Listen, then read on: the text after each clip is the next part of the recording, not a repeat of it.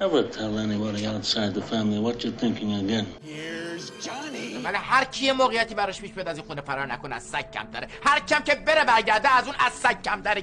ببین اگه میخوای کاری کنی منو خراب نکن. You talking to me? Well, who the hell else are you talking to me? احترامت واجب خانده یا ما حرف از مردونگی نزن که هیچ خوشم نمیاد. If you're good at something never do it for free. تو میخوای من اونی باشم که واقعا خودت میخوای من باشم؟ اگه اونی باشم که تو میخوای وقت دیگه من نیست. The greatest trick the devil ever pulled was convincing the world he didn't exist. And like that, he's gone. سلام رفقا، خوش اومدید به برنامه سینما اووردوز. من آریان هستم همراه با مهدی و این برنامه از ملبورن استرالیا در ژانویه 2024 یا همون دی ماه 1402 ضبط میشه. مهدی هستم، خوش اومدین به یه قسمت دیگه از سینما اووردوز، پادکستی برای کسانی که سینما براشون فراتر از سرگرمیه و سال نو میلادی رو هم به شما تبریک. بله، سال نوتون مبارک و داریم به عیدم نزدیک میشیم، نه؟ یه سه ماهی مونده دیگه. آره بله. من نمیدونم دوستانی که ما رو گوش میدن چقدر اهل موسیقی رپ هستن، ولی هفته پیش همزمان با آغاز سال نو میلادی یه به قول معروف یه بیفی هم شکل گرفت توی رپ فارس و بین پوری و همچنین گروه ملتفت یا به صورت مخصوص بخوام بگم شاپور، که یه بیف بسیار در جذابی بود و من واقعا تو همین الان هم دارم ترکاشون رو گوش میدم، خیلی قشنگ بود. حالا چرا اینو دارم اشاره میکنم؟ چون این جنگی که توی رپ فارس بود میخوام منتقلش کنم به توی فیلم. فیلمی که میخوام در موردش صحبت کنیم در مورد جنگه، یا بهتره بگم یک فیلم ضد جنگ، یک فیلم به شدت تاثیرگذار، برنده اسکار به نام شکارچی گوزن یا دیر هانتر به کارگردانی مایکل کیمینو.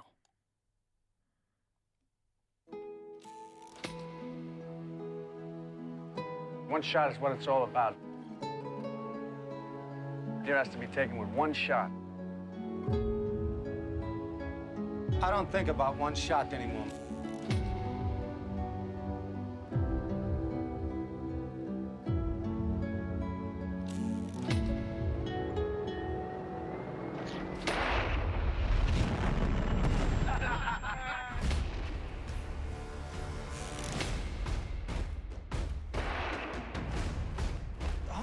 It's crazy.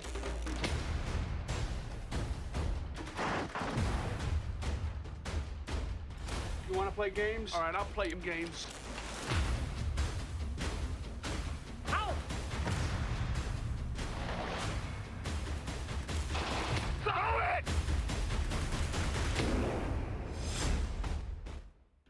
خب برگشتیم با بحث، یا بهتر بگم ریویو در مورد فیلم دیر هانتر یا شکارچی گوزن. مهدی میخوای شروع کنی؟ بله حتما. فیلم شکارچی گوزن سال 1979 ساخته شد.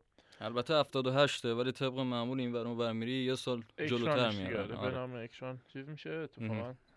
بله، که به وقایع جنگ اصطلاحاً آمریکا و ویتنام که معروف همون جنگ ویتنام هست، که جنگ به شدت وحشتناک و بدی بود. از سال 1955 تا 1975 یعنی 20 سال طول کشید. یعنی حدوداً 3 سال بعد از این جنگ بود که این فیلم ساخته شد. نتیجه جنگ پیروزی ویتنام شمالی بود، تنها جنگی در طول تاریخ که آمریکایی‌ها رسما اعلام شکست کردند. و سال 1976 یک سال بعدش متحد شدن ویتنام شمالی و ویتنام جنوبی بود و در مجموع توی این جنگ یه چیزی حدود 2 میلیون ویتنامی غیر نظامی و در مجموع کلا اگه نظامیان هم شامل کنیم 3 میلیون ویتنامی کشته شدن تو این جنگ. من خودم 2 ماه پیش سفر توریستی داشتم به ویتنام، سفرم جنگی نبود ولی خب حالا هوای زیادی رو برام زنده میکنه این فیلم، فضای اونجا و اتفاقای اونجا و اتفاقاتی که افتاد. بله، رولت روسی هم بازی کردی یا نه؟ رولت روسی نه متاسفانه دیگه الان سرو نمیشه. آخره فیلم هم گفت دیگه الان غیر قانونیه. خب اگر میخواد اون خود فیلم صحبت کنیم، ولی باز با جنگ ویتنام قطعا کار داریم چون اصلا موضوع فیلم جنگ ویتنام هستش و اولین بار هستش که تو پادکست داریم در مورد جنگ ویتنام صحبت میکنیم اگه اشتباه نکنم. بله درست. خب $15 میلیون بودجه این فیلم بود که در مجموع 50 میلیون فروش داشته که فروش معقولی داشته. توی اسکار که به شدت موفق بوده، 5 تا اسکار رو برد که به ترتیب اسکار بهترین فیلم سال، بهترین بازیگر مرد مکمل، کارگردان، صدا و ویرایش و در مجموع 4 تا نامزدی دیگر رو هم توی اسکار داشتش. متاکریتیک و راتن تومیتو جفتش 86% و IMDb 8.1 رو داشته فیلم شکارچی گاوز. کارگردان همونطور که آریانا شرکت مایکل چیمینو که فکر کنم ایتالیایی آمریکایی است. فهمش تشخیص بدم. بله. که جز معدود فیلم‌های خوبش هست، فیلم‌های دیگه هیچ کدوم انقدر سر صدا نکردن. به همراه 3 نفر دیگه، آقای دریک آشبرن، لوئیس گارفینگل و دیگه باید دقیق حالا رابرت دنیرو، جان کازال، جان ساویج، مریل استریپ و همچنین کریستوفر واکن. کریستوفر واکن رو خیلی هم میشناسم به خصوص برای نقش آفرینیش توی نقشه مکمل. بله. یادم مثلا یه فیلمی هم که بازی کرده بود همیشه یادمه، توی پاپ فیکشن تارانتینو هم بود اگه اشتباه نکنم. آره نقش کوتاهی داشت در اصل سایکوپات بود تو چند تا فیلم دیگه. بله فکر کنم تنها نامزدی اسکار و برندگی اسکارش هم برای همین فیلم بود. بله بازیگر نقش مکمل. بله. و یه سری اتفاقات جالبی هم در طول این فیلم افتاده. یکی این که حالا جلوتر که بریم توی جریان فیلم توضیح خواهیم داد در موردش و همین دیگه. نکته ای هم بگم در مورد یکی از بازیگرا، آقای جان کازاله. جان کازاله یه بازیگر به نظرم بسیار خاصه توی تاریخ سینما، یا به عبارت دقیق‌تر بخوام بگم دهه 70 هالیوود. ایشون با اینکه عمر کوتاهی داشته ولی تو خیلی از فیلم‌های مهم تاریخ سینما بازی کرده. پدرخوانده 1 و 2 در نقش فردو، اون برادر کوچیک‌تره که ضعیف‌تر از همشون هم بود. همچنین توی بعد از ظهر سگی سیدنی لومت با آلپاچینو دوباره و در آخرم تو همین دیر هانتر که دیر هانتر آخرین فیلمش بوده و نکته غم انگیز اینه که فکر کنم مثلا یه چند مدت بعد از فیلمم فوت میشه. قبل از اکران فوت میشه و توی فیلم برداری از قصد اول شاتای ایشون رو میگرفتن چون انگار دیگه اواخر عمرش بوده، میگفتن اینطوری بهتره. و نکته دیگه این که با مریل استریپ هم رابطه عاشقانه داشته و یکی از دلایلی که اصلا مریل استریپ میاد وارد این فیلم میشه به خاطر جان کازاله بوده و فیلمی هم بود که اصلا مریل استریپ رو سر زبونه انداخت. اولین فیلمشه که به قولی مریل استریپ رو معروف کرده. بله. که سال بعدش هم توی کرامر علی کرامر با داستان فن بازی کرد که برای اون برنده اسکار شد، برای این یکی نامزد اسکار شد. یه نکته دیگه فقط من بگم، موقعی که داشتن عوامل فیلم رو و بیمه کنن بازیگرا و عوامل فیلم رو، به خاطر مریضی سرطانی که داشت آقای جان کازاله رو بیمهش رو قبول نکردن و قرار بود که فیلم کنار گذاشته بشه، اما دنیرو با هزینه شخصی خودش بیمه ایشون رو انجام داده، گفته اگه اتفاقی افتاد من هزینه‌اشو پرداخت می‌کنم و که باعث شده که ایشون به این فیلم اضافه بشه، یه جوره بمونه توی فیلم. بله فکر کنم اگه دیگه بحث دیگه نیست بریم برای داستانگویی. قبل از اون به موسیقی به شدت زیبای دیر هانتر گوش بدیم. یک تکنوازی گیتاریه با آهنگسازی استنلی میرز و نوازندگی جان ویلیامز. این جان ویلیامزی که میگم آهنگساز، اون یکی آهنگساز معروفه نیستا، آهنگساز فیلم‌های اسپیلبرگ، یک نوازنده گیتاره. به این گیتار گوش بدید و لذت ببرید. مرسی.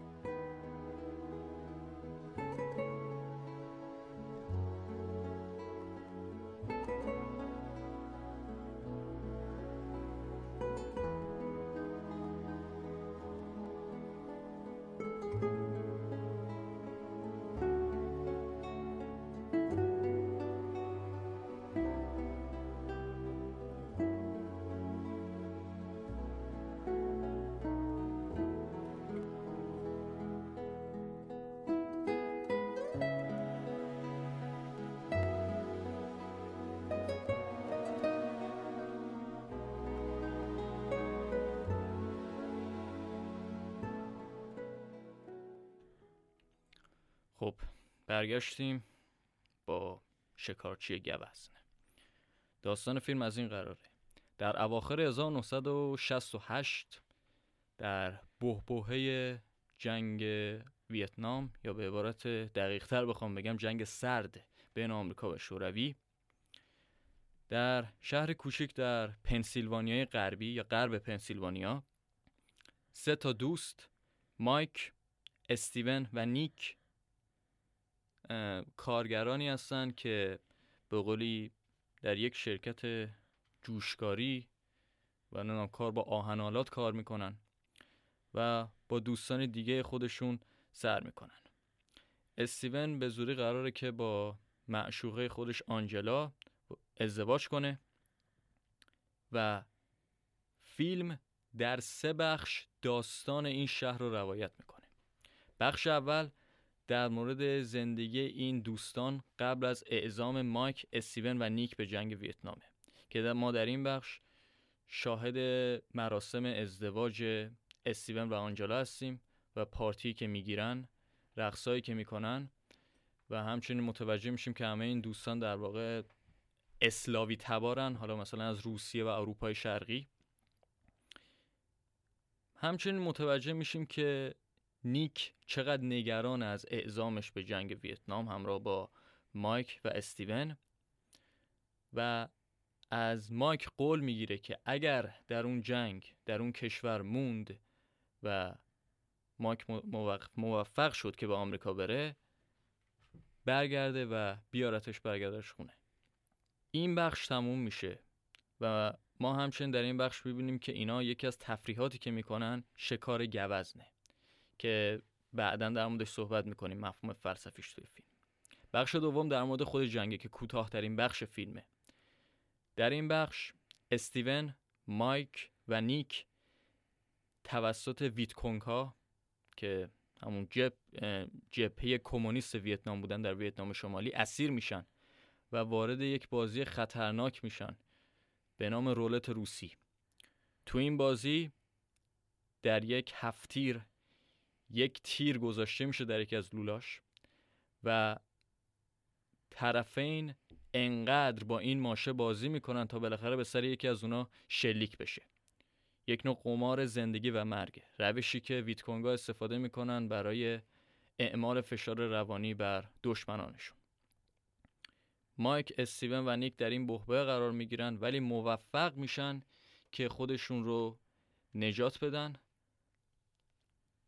با این روش که به قولی مایک با یکی از همون هفت‌تیرا به اون ویتکونگا شلیک میکنه و خلاص میشن. وقتی که دارن فرار میکنن، نیک موفق میشه که توسط یکی از هلیکوپترهایی که از ارتش آمریکا اومده نجات پیدا کنه، اما مایک و نیک همچنان در دردسرن که تو این حادثه توی رودخونه میافتن و پای استیون به سنگ برخورد میکنه و بعدن هم متوجه میشیم که پاش قطع میشه. وقتی که نیک موفق میشه به یک جای به قولی آروم سپرده بشه، کشونده میشه به دوباره به همون بازی رولت روسیه و تبدیل میشه به یک بازیکن حرفه‌ای رولت روسی. فیلم تقریبا اینجا تموم میشه. بخش سوم نشون میده که استیون برگشته به شهرش ولی از آنجلا دوری میکنه، رفته توی بیمارستانی یا یه حالت آسایشگاه و نمیخواد خانواده‌اش رو ببینه. از طرف دیگه مایک هم با کلی سختی‌های ذهنی که درونش هست نمیتونه با دوستش زیاد و خوب مواجه بشه، خیلی تغییر کرده دیگه. اون بشاشی که ما تو بخش اول می‌دیدیم نداره، خیلی ساکت‌تر شده.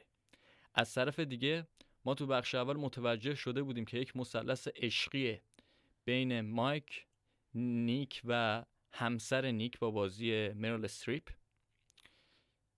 که میفهمیم که اینجا خانم نیک، چون که نیک برنگشته به شهرش، میخواد نه حالا وارد رابطه با مایک بشه و مایک انگار از این رابطه یه ذره احساس عذاب وجدان داره. در از صورت بعد از یک مدت مایک تصمیم میگیره که اول بره استیون رو از آسایشگاه بیاره بیرون، مجابش میکنه که برگرده پیش خانواده‌اش و بعد از اون دوباره برمیگرده ویتنام. متوجه میشه که نیک زنده است هنوز رولت روسی و از پولایی که از رولت روسی درمی آورده اون پولا رو میفرستاده برای استیون که توی آسایشگاه بوده.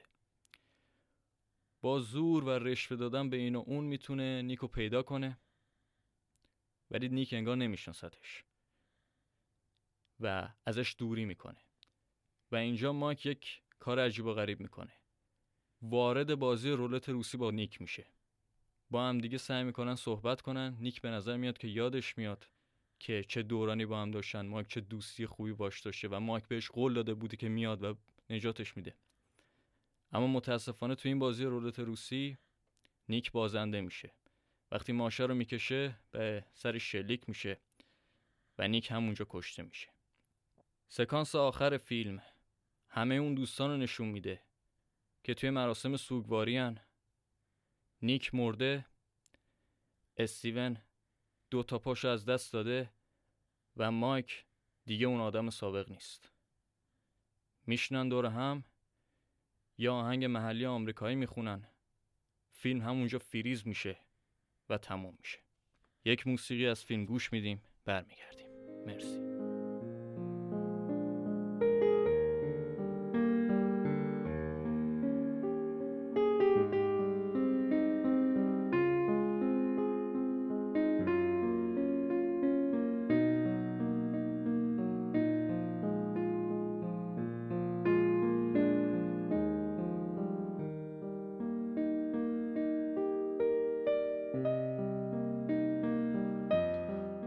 ابتدا من تشکر کنم از آریان بابت خلاصه به شدت تاثیرگذاری که گفت. یه جورایی دوباره منو برد توی فیلم و احساساتو دوباره، خیلی گزافه‌گویی نکنم، خیلی خلاصه خوبی بود. دمت گرم. خواهش میکنم. خب در ابتدا یه بحثی که هست، یه سری از افراد این فیلم دیر هانتر رو متهم به این میکنن که فیلم یه جورایی چند پاره است، یعنی قسمت‌های مختلف 3 بخش اصلی فیلم به هم دیگه ارتباطی نداره. میگن مثلا ما اگه اون اتفاقات اول فیلم و اون شادی و جشناشون رو توی آمریکا نمیدیدیم چه اتفاقی میافتاد، که کاملا بنده با این اصلا مخالفم. اولا که یه بخش عمده از شخصیت پردازی کاراکترهای ما توی همون قضیه اتفاق میفته. قبل از اینکه برن تو جنگ ما شخصیت‌هامون رو جدا جدا و ارتباطشون رو با هم دیگه میشناسیم. تو اون شکاری که میرن، اون دوستی مردا با هم دیگه چه جوریه، ارتباط خانوما با هم دیگه چه جوریه، در مجموع چقدر به هم نزدیک یا دور هستن. و بعد وقتی که از جنگ برمیگردن، از مقایسه حس و حال و اتمسفر و رنگ تصویر و رنگ حال و هوایی که این آدما دارن در مقایسه با قبل از اینکه به جنگ برن، کاملا تاثیر جنگ رو ما میتونیم اینجا ببینیم. همونطوری که اشاره کردی، آره واقعا یه جورایی وقایعی که از جنگ به تصویر میکشه، که حالا یه خورده من نسبت به اون نقد دارم. اولا به نظر من یه مقدار بی سر و ته و انگار یه جورایی داره یه سری هایلایت نشون میده. انگار یه جورایی این حالت به من دست داد که انگار مثلا خواب یک نفر رو داره به ما تصویر میکشه. یه توالی و یه تنظیم خاص و قصه خاصی از جنگ رو نمیگه. یوها وسط شادی میریم توی جنگ و برمیگردیم، که حالا میگم سر قسمت جنگ ان شاءالله برسیم، جلوتر صحبت میکنم.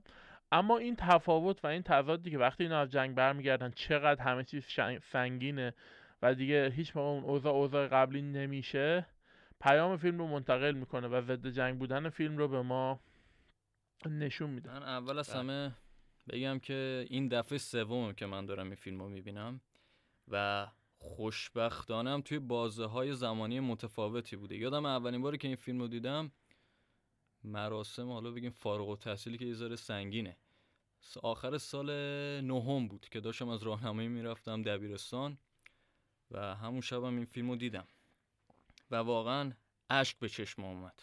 من معمولا سخت گریه میکنم سر فیلم، ولی این مسئله برای این فیلم استثنایی بود. فیلم دیر هانتر فیلم خوبیه، هرچند که یه سری نقاط ضعفی داره. با اون مورد باید مخالفم، میگم هم چرا. اما قبل از اون برسیم به یه سری بک‌گراند تاریخی که چرا این فیلم، حالا جدا از خوب و بد بودن، مهمه توی تاریخ سینما. باید برگردیم به دهه 60 و 50 دوره مکارتیسم آمریکا که یک حالت سیاست ضد کمونیستی رو تبلیغ می‌کرد و آمریکایی‌ها سعی می‌کردن به یک روحیه ناسیونالیسم و وطن پرستی در مقابل یک خطری به نام کمونیسم پناه ببرن و یه سری فیلمایی هم مثلا ضد کمونیستی و آمریکایی توری ساخته میشد که یکی از سردمدارانش حالا بازیگر معروف جان وین بود مثلا که خیلی از فیلمای آمریکایی و ضد کمونیستی میساخت تو دهه 60 و همچنین فیلم پاتون مثلا سال 1970 که اونم برنده اسکار بهترین فیلم شد. همزمان در موازات اینا جنبش هیپی اومد و انقلاب‌های فرهنگی و جنسی که مثلا بر ضد اون سنتگرایی خاص بود. توی موسیقی ما میتونیم اینو ببینیم که به نظرم آیکونیک ترین هنرمندش جان لنونه. مثلا اگه ایمجینش رو شما گوش بدید قشنگ به این چیزا داره میزنه. و فیلم دیر هانتر که اومد یک فیلمی بود که برخلاف اون فیلمایی که حالا ضد کمونیستی بودن و سعی میکردن حتی بعضا به صورت غیر مستقیم یا مستقیم این جنگ ویتنام رو توجیه کنن، اومد زد همه اینا رو ریخت و فیلمی بود که مینستریم شد. حالا مثلا شاید یه سری فیلمایی قبلش بودن یا همزمان همون سال مثلا فیلم هوم کامینگ هم بود که توش جین فوندا بازی میکرد، فیلمی بود که مینستریم شد و فیلم ضد جنگی بود. از یه طرف ولی که برای من خیلی جالبه اینه که فیلم اونطوری سیاسی نیست، سیاست زده نیست، تمرکزش دوربینی که وجود داره یک دوربین رئالیستی و واقع‌گرایانه است روی یک مردم یک شهر کوچیک. حالا این که شاید این البته از زرنگی کارگردان بوده، تو پندازم بگم که فیلمنامه اوریجینال تقریبا یه بخشش هم انگار از یه تئاتری به قولی اقتباس کردن. فیلم این دوربین رئالیستی که داره برام جالبه که چرا شخصیتاشو مثلا روس‌تبا رو گذاشته. خب روسیه اون شوروی واسه بلوک شرق دیگه که داره میاد میگه این مردمی که مثلا اصالتشون هم از بلوک شرقه، حالا مثلا به هر صورتی مغزشون شسته شده یا هر چیزی، میخوان برن مثلا این جنگ ویتنام. و زرنگی که کارگردان داره تو این فیلمنامه نویسی یا بهتر بگم خود فیلمنامه نویس اینه که این فیلم رو میکنه سه بخش و از قصدم اون بخش دوم کوتاه‌تر از همه میذاره. اینجایی که میگم باید مخالفم که تمرکز اصلیشو بذاره رو تأثیر این جنگ بر این سه فرد. به عبارت دیگه نشون بده که چطوری این سه تا فرد که تا حدی حالا مثلا شخصیتشون متفاوته چطوری در مقابل یک فاجعه‌ای مثل جنگ واکنش نشون میدن. یکی مثل مایک که تو از بیرون میبینی انگار خیلی باصلابته ولی از درون ریخته شده. یکی مثل نیکی که تو خودش ذره میریزه اولش ولی میبینیم که میکشه به اون راه رولت روسی بازی کردن. و آخرش هم خود استیون که علاوه بر این که به شدت تروماتایز میشه پاش هم از دست میده. نکات خوبی رو اشاره کردی. در مورد بحث میانی من با کوتاه بودنش خیلی مشکلی ندارم، نحوه بیانش یه مقدار برای من انگار میدونی قصه‌ای برای ما نداره، هیچ سیر و تغییراتی که دارن بازیگرای ما یوهو وارد سکانسی میشیم، اگه اشتباه نکنم وارد سکانسی میشیم که اونا افتادن رو زمین، مایک افتاده رو زمین یه حالت انگار بیهوش شده، بعد یه دونه سرباز ویتنامی رو میبینیم که میاد به یه سری ویتنامی دیگه که توی مخفیگاه زیرزمینی احتمالاً اینا جنوبیان هم قایم شدن یه دونه نارنجکی رو پرتاب میکنه، بعد یوهو مایک از خواب میپره و بعد دوباره هلیکوپتر میاد استاپ میشیم میریم توی اون داستان رولت روسی و اون لوکیشن عجیب غریب، باز دوباره این میدونی یعنی یه مقدار من اگه بودم یا توقعم این بود از فیلم‌های دیگه‌ای که من دیده بودم اینا باید میومدن از جنگ خاطرات جنگشون رو اینجوری تعریف میکردن. خاطره رو ما میتونیم اینجوری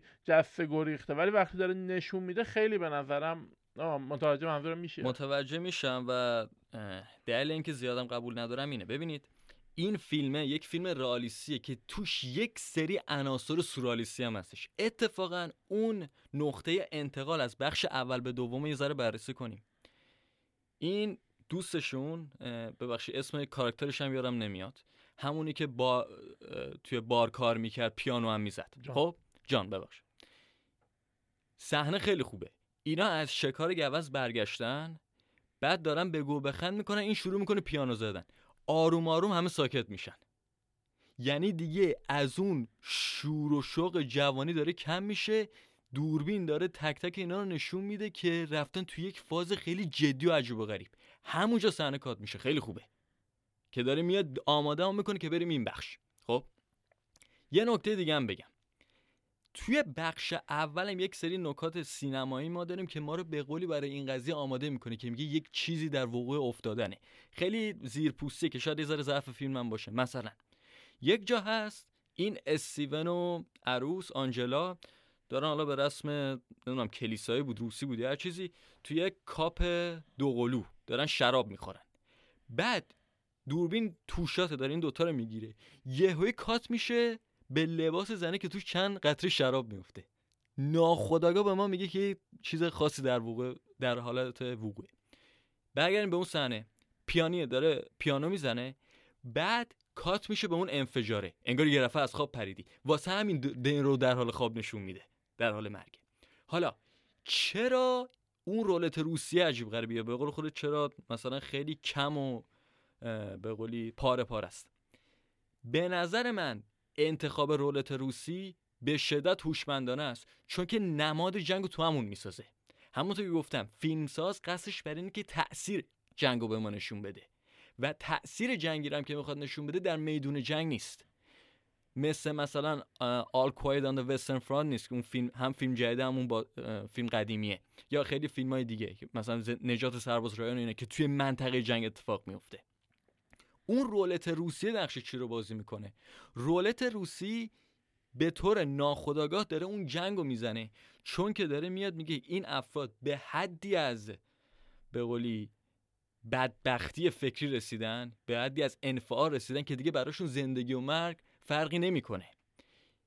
و این رپ پیدا میکنه به اسم هوشمندانه فیلم شکارچی گوز. حالا چرا؟ این یه فلسفه داره، رپ به هرنست همینگوی داره، من دقیقشو همشو نخوندم ولی جالبه. میگه که شما وقتی میخوای گوزن شکار کنی، خود مایک هم تو فیلم میگه باید با یه گلوله کارشو بسازی، پشت این گلوله باید یه سری پلن چیده باشی، هدف باشه، اون گلوله در داشته باش، ببرش تو رولت روسی، اونم یه گلوله است. این نماد جنگه که دقیقا هم تو خود کل فیلم تو حالت فرم در میاد که ما بعدا هم میفهمیم همون رولت روسیه نیکو به کشتن میده. و من چقدر این پایان فیلم رو من دوست دارم. ببینید فریز کردن پایان فیلم یک امریه که ما الان اونطوری توی فیلم ها نمیبینیم، توی هالیوود زیاد نمیبینیم، شاید چون مثلا خیلی ها فکر میکنن دیگه قدیمی شده اینا، ولی برای یک فیلمی که بار احساسی داشته باشه و بتونه خوب بار احساسی رو منتقل کنه، اگه در جای درست استفاده بشه عالی میشه. حالا ما بعدن تو فیلم، احتمالاً بعدن در آینده فیلم 400 ضربه تروفو رو که رفتیم، اونجا من این بحث رو میارم دوباره. این فریزه که میگیره از اینا، از همه اینا دور هم دیگه، و لبخندی که میزنن یک لبخندیه که در پسش گریه است. اون لبخند بخش اولو دیگه نداره و به خوبی هم بر از اون تک تک بازیگرا رو نشون میده که دارن میخندن ولی ما داریم گریه میکنیم. برایان کرانستن بازیگر سریال بریکینگ بد یه حرف خوبی میزد، میگفت که اگر بازیگر توی فیلم گریه کرد تماشاگر احتمالاً گریهش نمیگیره، ولی اگه بازیگر سعی کرد گریهشو نگه داره اون موقع است که تماشاگر گریهش میگیره. حرف خیلی قشنگه. چه بازی میکنه برایان کرانستون. آره. نگاه منو به سینما و بازیگری کلا تغییر داد. در مورد فریز شدن صحنه آخر، اون لحظه‌ای که روی همون میز هستن و سکانس یه جورایی استاپ میشه میگی، یا اینکه یه خورده میره جلوتر یه سکانسای از خوشحالیشون نشون میده دوباره؟ دوتاش. اوکی. دوتاش پشت سر هم خوبه، ولی اون اولیه واقعا چون که اون شوک احساسی رو بهتر وارد میکنه شاید بعضن بهتر باشه. اینطوری یه ایراد دیگه هم بگیرم از فیلم، یک ذره من با شخصیت پردازی مایک مشکل دارم با بازی دنیرو. چرا؟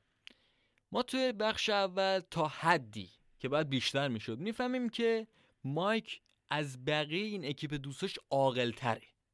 حالت یه ذره لیدرمنش هم داره. مثلا تو اون سکانسش که دارن میرن برای شکار گوزن، این با جان کازال وارد بحث میشه که میگه چرا تو کفشتو نیاوردی مثلا. خب ببینیم اونجا چرا مثلا قد میگه نه نه نه نه. توی بخش جنگ که میرسه اونجا شرن قسمت شود موافقم. اون قسمت شخصیت پردازی چیه؟ این حالا خوابیده بیهوش شده هر چیزی بلند میشه، این دوتا دوستش نیکو مایک از هلیکوپتر میان میگم نیکو مایک، نیکو استیون میان میگن مایک چه خبر، همینطوری پسشون میزنه. بعد توی سکانس رولت روسی خیلی مثلا حواسش بهشون از کمکشون میکنه و وقتی هم که میخوان وارد هلیکوپتر بشن و استیون نمیتونه و میفته رودخونه، مایک از خودش خودشو میندازه رودخونه که بیاد اینو نجات بده. چطوری میشه که وقتی برمیگرده شهر دیگه استیون براش اهمیتی نداره؟ اصلا میدونی برگشته یا نه؟ تو که تا اینجا راه اومدی چطوری برات مهم نیست که دوستت اومد به شهر یا نه؟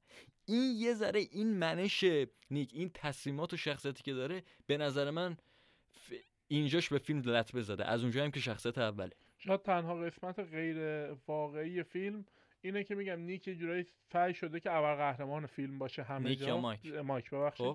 اول قهرمان فیلم باشه همه جا، تا لحظه آخر به فکر بقیه باشه و که در نمیاد یه سری جا همونطوری گفت. چون مخصوصا حالا شما نیک رو توی حتی نیک رو هم مهم بود، چون این یکی دوستشون و استیون رو که پاهاش شکسته بود این خودش گذاشت رو اون ماشین و بردنش. نیک که اصلا سالم بود وقتی رفت توی هلیکوپتر، چرا دنبال نیک نگشت بعدش؟ یه نکته دیگه، تو قبلش که اول داشتی قصه فیلمو تعریف می‌کردی یه چیزی رو خیلی شفاف اشاره کردی که مریل استریپ همسر نیک بود. این برای من واضح در نیامد. همسر ببخشید احتمالاً اشتباه لفظی بوده، همسر نبود، حالت دوست دختری چیزی. آره. مثلا فکر میکنم حتی یه قدم باید بریم عقب‌تر. نیک و مایک همخونه بودن با هم دیگه، درسته؟ آره. که اول فیلم میاد مریل استریپ بهش میگه که من با پدرم که مشکل دارم میتونم بیام خونه شما بمونم. و یه نگاه‌های همواره چه توی صحنه عروسی چه بعد چه قبل. آره. بین مایک و لیندا با مریل استریپ رد و بدل میشه. فکر میکنم یه بلا تکلیفی این وسط هست که چون اینو بعضی موقعا ما نمیخوام اسم مثلث عشقی روش بذارم، اما تو روابط اینجوری بعضی موقعا میبینیم دو تا آدمن، دو تا دوست خیلی صمیمی ان و یه دوست دیگه ای دارن که یه خانومی هستش، واقعا انگار یه بلا تکلیفی داره این خانم لیندا. نمیتونیم دقیقاً بگیم که با نیک ارتباطش قوی تر بوده انگار، اما از ابتدا یه دوراهی بین این دو نفر داشته که حالا بعدش تو فیلم پیچیده‌تر هم میشه وقتی نیک برنمیگرده. بیاین یه به قول اینوری یه بک ترکی کنیم، یعنی ببینیم دقیقاً چی شده که به اینجا رسیده. ما تو مراسم عروسی میبینیم، حالا قبل از اون تو خونه هم هست که وقتی که نیک لیندا رو دعوت میکنه خونه‌اش، ماگ از اونجا مثلا احتمالاً از قصد فرار میکنه از در اونوره، انگار نمیخواد با لیندا و نیک همزمان مواجه بشه. بعد توی مراسم عروسی میبینیم با یه چند تا شات خوب نشون میده که مایک داره زیر چشم لیندا رو نگاه میکنه در حالی که لیندا داره با نیک میرقصه. این مثلث عشق اینجا در میاد، میفهمیم اینو. و بعد از اونم خب مایک لیندا رو به نوشیدنی دعوت میکنه. تو پرانتزم بگم اون قضیه تعلیقه بود، اون شرابه. یه جا دیگه شم همون سرگرده است از جنگ ویتنام که میاد میگه، میگن جنگ چی میگذره، بعد میگه ولش کن، حالا فوش میده، حالا من اینطوری اینو میگم. بعدش تو جنگ که حالا هیچی، اینجاش جالبه. ما فکر کنم توی جنگ بود یا قسمت بعد از جنگ هم یه شات از نیک داریم هم مایک که توی کیف پولشون عکس لیندا رو دارن، نگاه میکنن لیندا رو، یعنی متوجه میشیم که دوتاشون حالا عاشقن. قضیه که فیلم یه ذره ضعف داره توش اینه که این نشون نمیده که آیا دلیل برگشت مایک برای نجات نیک این عذاب وجدانش بوده برای وارد رابطه شدن با معشوقه نیک، یا اینکه لزوما به خاطر اون قولی که بهش داده بوده. دقیقاً این قوله شاید تا یه حدی در بیاد. چرا؟ چون که کی به این نتیجه میرسه وقتی که میخواد بره این گوزن رو شکار کنه، بعد گوزن باش چشم چشم میشه، بعد تیر نمیزنه بهش، میگه حالا فهمیدم باید برم نجاتش بدم. شاید این تا یه حدی ربط داشته باشه به اون قوله. خب ولی این عذاب وجدان اصلا خوب در نمیاد. این قسمت آخر مثلث عشقی خوب در نمیاد. خیلی بهتر میشد اگه بشه همچین کاری کرد، چون که یه ذره عجیب و غریبه که شما از یه نظر مثلا از دوستات فاصله میگیری، اولین فردی که میری کنارش پیشش بعد جنگ لیندا، بیشتر داری با اون رفت و آمد میکنی، از یه طرف هم خب بالاخره این معشوقه دوستت بوده که تو ویتنام جا مونده. آره همون دیگه، یه خورده اینجاش برای ما گیج و گنگه، یا حتی آره درسته یه چالش روبرو شدن با بقیه رو داره مایک، ولی اون اولش که داره میاد میبینه که همه براش جشن گرفتن، قایم میکنه خودشو، میره یه شب توی مسافرخونه هتل چیزی میمونه، فرداش میاد.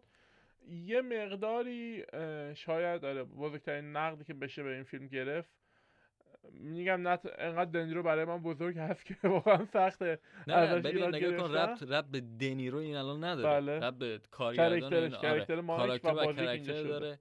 و یه نکته دیگه این که یه ایراد دیگه شاید ایران یافته داره میاد تو ذهنم، بخش اول ذره زیادی طولانیه. آره. یه سری سکانسش دیگه زیادی طول میده، مثلا اون صحنه‌اش البته خنده‌داره، میخوان دوستشون داره غذای حاجت میکنه، بعد با ماشین فرار میکنن، دستش دوباره برمیگردن، دوباره فرار میکنن. یه ذره مثلا بعضی جا زیادی طول میده. و یک چیزی هم که جالبه توی این نماپردازی‌ها، یک کلیسایی هست توی بک‌گراند که معمولا دوربین زوم اوت میکنه ازش، که اینو نشون میده که مثلا اینجا یک تبدیلش میکنه به نماد این شهر. کلیسا ارتدوکس روسا هم هست که ما هم اینو تو بخش اول میبینیم هم بخش سوم، ولی این دفعه با اتمسفرهای مختلف. اینش خوبه، ولی بعضی وقتا این زوم این و زوم اوت زره بعضی وقتا زیادی قضیه رو دراماتیک میکنه، یعنی اتفاق اونطوری که ما فکر میکنیم دراماتیک نیست، ولی فیلم داره دراماتیکش میکنه. مثلا یه جا هست یکی از اون پسرا گیر میکنه تو این چیه بولینگ، اون هم کننده توپای بولینگ، بعد دوربین یک جوری زوم میکنه انگار مثلا چی شده. یه ذره بعضی وقتا حرکات دوربین یه ذره اغراق‌آمیزه مثل بازی‌ها. اینم جای نکته پردازی داشت دیگه. چی یه سوالی هم که برای من یه جورایی حل نشد، صحنه عروسی که از عروسی میان بیرون، سوار ماشین میشن و راه میافتن، مایکل شروع میکنه با یک حرکت خیلی احمقانه دوننده لباساشو کندن و لخت میشه تو خیابون میدوه. اینو من نفهمیدم، این داره اعتراض میکنه، مفت شاد. تو چی برداشت کردی از این صحنه؟ میشه گفت یه ذره اون مستی و شادیه هستش. یه نکته رو بخوام فلش بک بزنم به دوز دوچرخه. ما تو دوز دوچرخه گفته بودیم که نئورئالیسم و رئالیسم بعضی وقتا فیلم‌ها یک بخشی از زندگی رو نشون میدن که لزوما نیازمند علت و معلول نیست، چون که واقع‌گرایانه است. مثلا این آدمی که میره لباس خودش رو در میاره، شاید میگیم خیلی مسته، مثلا که ما تو مراسم هم اینو دیده بودیم. ولی خب مثلا بعضی وقتا یک چیزایی هم هست که عجیب و غریبه ما نمیفهمیم. مثلا اینا دارن میرن بیرون، جان کازل اتفاقا تو همون سکانس میاد میگه، دوستاش به جان کازل گیریم میگه این چه حرفی بود در مورد آنجلا زدی؟ و من داشتم فکر می‌کردم چی در مورد آنجلا است که من نمیدونم، و تا آخر فیلم هم مشخص نمیشه. من اینو واقعا نفهمیدم. مثلا یک جا دیگه هم هست، مثلا مادر استیون که خانم روسه مخالف با ازدواجش با آنجلا، دقیقاً چرا؟ اینم خوب میشد مثلا این تفاوت‌های عقیدتی و اینا یک ذره مثلا بیشتر بهش بها داده بشه که ما این جامعه رو یه ذره مجزاتر کنیم تو ذهن خودمون. هم میاد کتکش میزنه از جلوی بار میبره. آره من فکر کنم بیشتر مشکلش به این بوده که پسرش هنوز اونقدر مسئولیت پذیر نشد و آماده نشده برای ازدواج، که بهش میگه اگه واقعاً دوستش نداری وقتشو تلف نکنه، الکی چیزش نکن. شاید آره اینم باشه. و یه چیزی هم که باز تو کلا بخش اول جوونی رو نشون میده. بگو. وقتی اینا میرن جنگ و برمیگردن، خب هم مدت زمانی گذشته هم فشار زیادی روشون بوده. وقتی برمیگردن آنجلا خیلی شکسته تر و پیرتر از استیونه، در حالی که استیون جنگ برگشته اما آنجلا اونجا تنها مونده. گیریمی که آنجلا روز عروسی چقدر جوون و بشاشه. اون سکانسی که مایک میره خونه آنجلا و میبینه که آنجلا عزلت نشین شده و بهش میگه که استیون کجاست، صورت آنجلا خیلی پیر شده. نمیدونم این تعمدیه، یعنی میخواد بگه که این انتظار آنجلا رو پیرتر از اینی کرد که استیو و اینها توی جنگ شدن، یا اینکه اینا باز میتونه جزء اشتباهات فیلم باشه. خیلی این به نظرم رب داره. آفرین به همون نسبت زمانی فیلم. فکر کنم ما متوجه نمیشیم که دقیقاً اینا بعد از چند سال برمیگردن. آره این ربط به اون داره که یه ذره به اون فضای رئالیستی فیلم نمیخوره. و از یه جهت دیگه مثلا ما البته شاید بتونیم تا حدی تشخیص بدیم، مثلا یه توی سکانس اون بچه‌ش رو نشون میده که یه بچه به نظر نسبتاً 3-4 ساله فکر کنم میاد، ولی آره اینم عجیبه. شاید روی این رابطه هم بهتر بود تمرکز بشه، چون بالاخره ما 3 ساعت داریم عروسه اینا رو می‌بینیم دیگه. بالاخره بهتر بود یه ذره روی این قضیه بیشتر تمرکز پیدا کنن، هرچند که فیلم میخواد بیشتر رو اون رابطه بین نیک و رابرت دنیرو و مریل استریپ بیشتر سعی بذاره، همچنین که توی پوسترش هم همینطوریه، اون سه تا بالاخره بیشتر بولن. دقیقاً. آره. خلاصه هم رو بگم واقعاً فیلم به شدت تاثیرگذاریه. اون دفعه اول که من دیدم خیلی مثلا واقعا 10 از 10 بود. حالا نمره‌ام میگم بعداً. فیلم در کنار این فیلم فکر کنم یه حالا منتقده اسمی میذارم بهش، میگن 4 تا فیلم بزرگ جنگ ویتنام. یکیش این فیلم دیر هانتره، غلاف تمام‌فلزی کوبریکه، جوخه یا پلاتون الیور استونه. اون یکی چی بود یادم رفت. آها او بله آره خود کاپولا، اینک آخر الزمان. آره اپوکالیپس ناو. من قبل اول میگفتم اپوکالیپس اپوکالیپس ناو فرانسیس فورد کاپولا، که مثلا اون برخلاف این فیلم که یه جنبه سورئالیستی داره، اون خیلی حالت سورئالیستیه، بیشتر ربط پیدا میکنه به روان شخصی اون فرد که تو اون مسیر که بره اون ژنرال رو نجات بده. در صورت این بود بررسی فیلم زیبای شکارچی گوزن به آهنگ زیبای این فیلم، البته روی پیانو این دفعه. گوش میدیم، برمیگردیم. مرسی.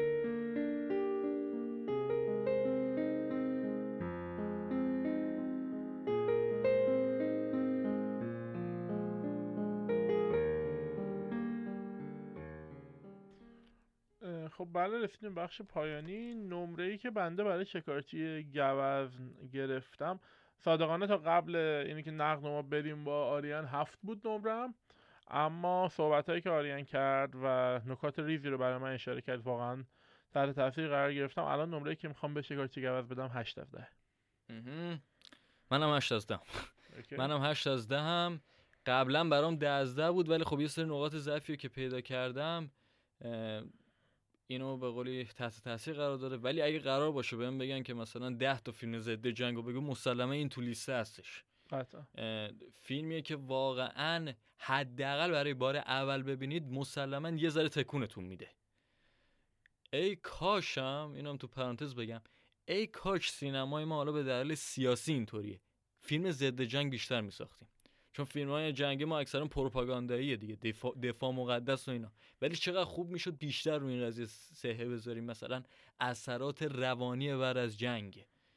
خیلی موضوع جالبی میشد توی سینمای ایران. من هنوز اون داد و فریادای مایک وقتی که نیک به خودش شلیک میکنه تو ذهنمه، نیک نیک، واقعا اصلا عجیب غریبه. رولت روسی بازی جالبه، یه اپیزود شاید بیاریم یه رولت روسیه بازی کنیم. حتما بی زحمت وقتی که در تاریک ترین لحظات زندگی خودتون برید مثلا برو با رئیس دعوا کن اخراجت کنه چه می‌ذارم از خونه الان تو اوج باید خدافظی کنی. دقیقاً همینطوریه رولت روسی. تو پرانتز چیز دیگه هم بگم یادم رفتم مدیر فیلمه این قسمتی چی تو پرانتز نگفته بودی. آره. این رولت روسیه انگار واقعی نیست. یعنی توی واقعیت وجود نداره. بزرگترین نقدی که به این فیلم وارد میشد میگفت شما اینو از خودتون درآوردین که واقعا هم از خودشون درآورده بودن. هیچ وقت ثابت نشده توی جنگ ویتنام از این قضیه استفاده کردن. هرچند که بعضن خب خیلی تاثیر داشت. اصلا دلیل اینکه رولت روسی مشهور شده فیلم شکارچی گوزن. توی بازی من زمانی که بازی میکردم و اینا فیلم میگم فیلم بازی کال آف دیوتی بلک آپس 1 یه میشنش همین از همینجا تاثیر گرفته. میرین تو ویتنام باید با دوست خودت همین رولت روسیو بازی کنی.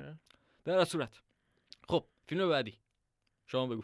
میخوایم بریم سراغ فیلمی که امسال برنده نخل طلای کن شد. آناتومی آف فال یا جزئیات یا حالا آناتومی یک سقوط فیلم فرانسوی هستش. بله. کارگردانش هم خانم جاستین تریت و اولین باری هستش داریم فیلم فرانسوی میدیم اما خیلی مشتاقم. خیلی از این فیلم تعریف شد اما چون هالیوودی نبود مینستریم نبود آنچنان. فیلمی که دادگاهی هستش ماجرای دراما بهش میگن دراما. بله. ماجرای آقایی که سقوط میکنه از بالای پشت بوم خونش میفته و اینی که بررسی میکنن که چه کسی مقصر بود، آیا اصلا خودکشی بود یا قتل بود یا چی. فیلم خیلی جالبی، خیلی هیجان دارم که برام ببینمش و شما هم ازتون خواهش می‌کنم که ببینید. آناتومی آف فال رو تا 2 هفته بعد در مورد صحبت. این اسم فیلم رو فکر کنم الهام گرفتن از یکی از فیلم‌های فکر کنم اوتو پرمینجر بود به نام آناتومی آف مردر.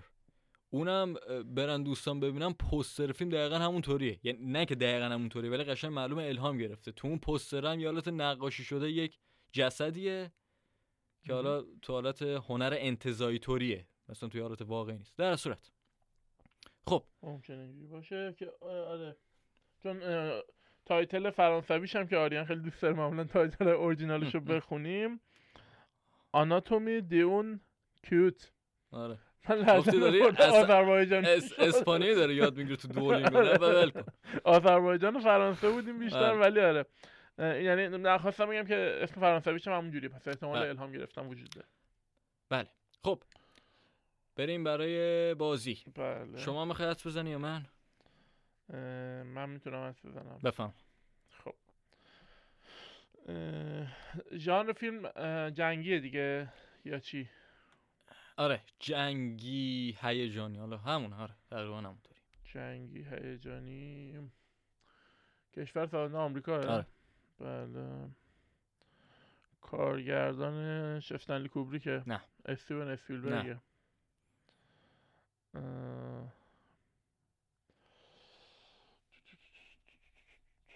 ریدلی اسکاته؟ نه. کوئنتین تارانتینو؟ نه بابا تارانتینو خودش موافق خشونته. فکر کن عجب چیزیه. تارانتینو فیلم ضد جنگی بسازه. یه خورده قصه فیلمو میگی برام. خب اولا اینکه فضای فیلم تقریبا از نظر اون منظره داستانی که گفتم مثل شکارچی گوزنه. یعنی ما توش زیاد صحنه جنگ نمیبینیم. بله. بیشتر در مورد اون فضای بعد از جنگ، در مورد یک به قولی 2 تا برادرن. بله. که یکی از اون برادرها به قولی تحت تاثیر جنگ قرار گرفته، سرباز بوده. یعنی یکیشون که حداقل تو جنگ بوده، اون یکی مطمئن نیستم یادم نمیاد ولی یکیشون خیلی قاطی کرده به قول معروف. بعد خیلی هم توی اینترنت و اینا سکانساش مثلا دست به دست می شده، ترند شده بود یه زمانی. من فیلم ندیدم احتمالا. ندیدی ولی مسلما یه سری سکانساش رو دیدی. بازیگراشو بگم احتمالا متوجه میشی. امریکن هیستوری یا امریکن؟ نه اون نجات پرستی اصلا به واسه جنگ نداره. امریکن هیستوری اکس. دو تا برادرن. آل پاچینو توش بازی میکنه؟ دنیرو؟ نه. جک نیکلسون؟ نه. یه کامنت دیگه بکن، هینت دیگه بده. بعد از 2000. بعد از 2000. هینت بعد بازیگر و کارگردان. خب بازیگرش هم میگم. یه بازیگر رو میگم مثلا راحت میشه برات. یکی از بازیگراش بازیگر اصلی همون فیلمیه که توی بازی‌های قبلی از سال حدسش دادم. چی؟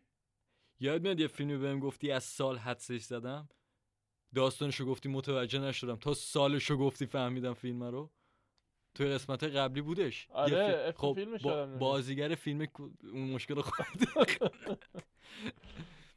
اوکی واسه یه راهنمای دیگه برای بازیگرا میکنم. بازیگر اولش بازیگر فرانچایز اسپایدرمنه. بازیگر اولش بازیگر فرانچایز اسپایدرمنه. آره بازیگر اصلی اندرو گارفیلد. نه اون یکی تام هالند هم اصلا بازیگر نیست، اون قبلیه. اسمش تو همیشه میگی من یادم میره. واقعا که ای بابا، به قول این وریا تاپجی اصلی رو نفهمیدی که دو اسپایدرمن اولی کی بود یاد رفت. آره اسمش هم رفت. توبی مگوایر. آه بله بله. خب تو اونه بازیگر، یعنی در واقع اونی که قاطی کرده اونه. فکر کنم راحت باشه دیگه برات. ندیدم فیلمو.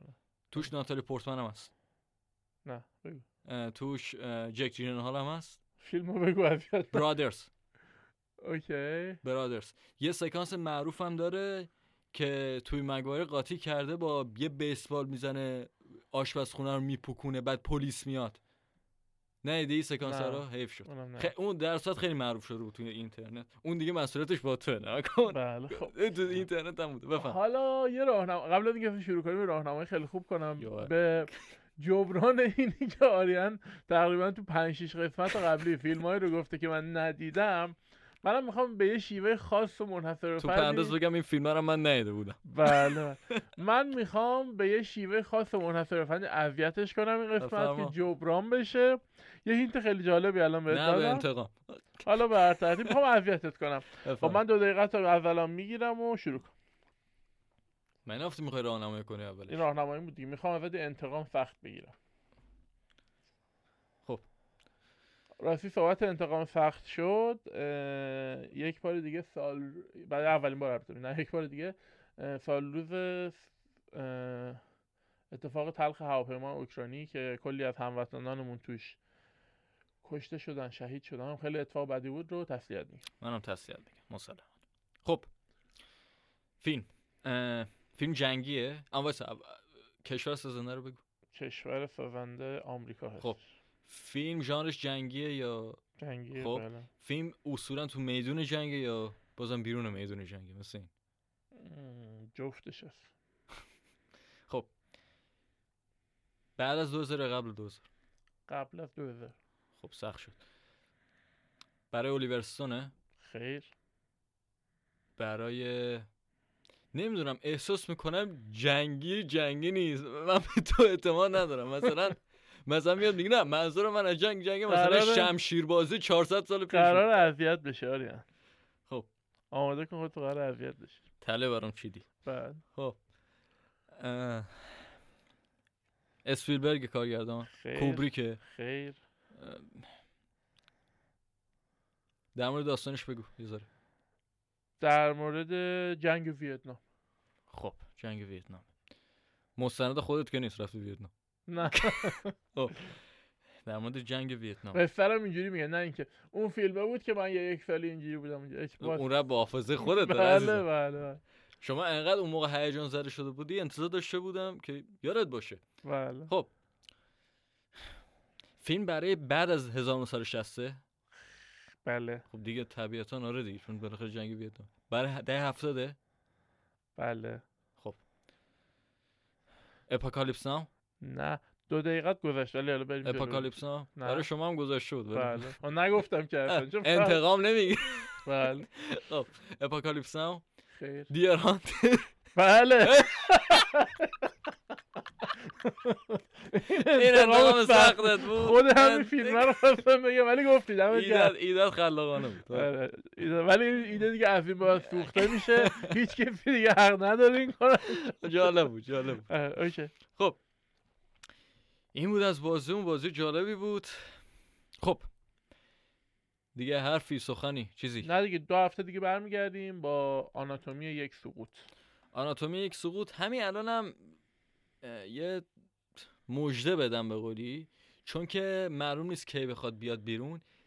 از اونجایی که امسال سال یعنی پارسال سال پیش 2023 سال خیلی عجیب بود. خیلی از کارگردانای صاحب نام که یک کارنامه مثلا 20-30 ساله داشتن فیلم ساختن و نمیتونیم همشو بریم. بالاخره از اونجایی که اپیزودا 2 هفته یه بار داره میاد بیرون، پیشنهادم اینه که یه اپیزود داشته باشیم که بقیه این فیلم‌های آیکونیک رو به قولی بریم دیگه. حالا مثلا از ناپلئون اسکات گرفته، وین وندرز فیلم ساخت پرفکت دیز، کارگردان مشهور آلمانی دیگه کی بود، آکی کوریسماکی ساخته فیلم فالن لیوز، کارگردان مشهور فنلاندی، و یه سری کارگردانای دیگه. میازاکی فیلم ساخته. میازاکی، آفرین، میازاکی هم فیلم ساخته. خیلی خلاصه زیادن. احتمالاً بعد این اپیزود میریم در این باره. فکر کنم کاندیداهای اسکار که اعلام کردن، شاید اون موقع زمان بعدی نباشه که همه بررسی کنیم ببینیم چه فیلم‌های خوبی جز کاندیداهای اسکار هستن. اصلا تو اون اپیزود یه زاد در مورد هم گلدن گلوب هم در مورد اسکار هم صحبت کنیم، خیلی خوب میشه. در صورت من از طرف خودم خداحافظی میکنم و واقعاً تو این اپیزود فکر کنم مینیمم چیزی که در موردش صحبت کردم و به نظرم خیلی مهمه، نه به جنگ واقعاً. بله. جنگ واقعاً خانمان سوزه. در صورت کتاب خوب بخونید، فیلم خوب ببینید. مهدی، و وقتی دارید در مورد چیزهای مشابه به یک چیزی فکر میکنید و حدس میزنید، از خود اون چیز غافل نشید. بله، مرسی.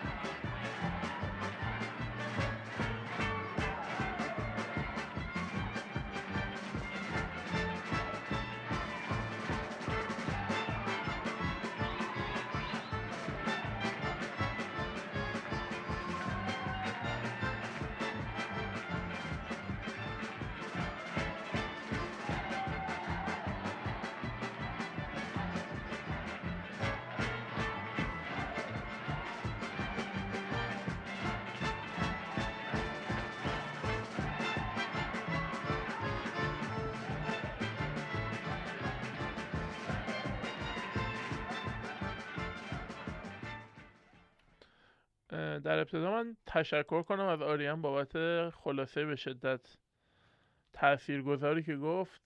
یه جورایی دوباره منو برد توی فیلم و احساساتو دوباره، خیلی گزافه‌گویی نکنم، خیلی خلاصه خوبی بود. دمت گرم. خواهش میکنم.